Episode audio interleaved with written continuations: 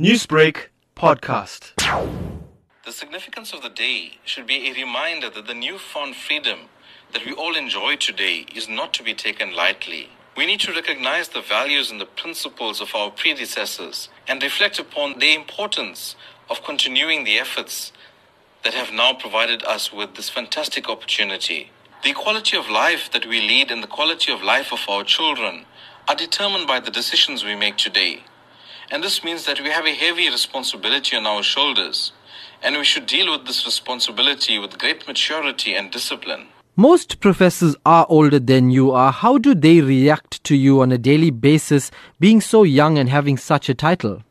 I don't seem to face any challenges due to my age. Um, I assume it's because I have spent the last 17 years in higher education and have built good relationships with higher education leaders, both in the public and private sectors. I've only enjoyed encouraging experiences. I guess this can only be possible if one also invests in building trustful, transparent, uh, and forthright relationships with their peers and all of their stakeholders. How do you hope to contribute to higher education for jobs with your position? The South African public higher education system is facing many challenges uh, challenges of funding, access, governance, and corruption. But through all of this, we know that Africa requires a significant shift towards more creative and impactful educational solutions in order for the continent to realize its full potential.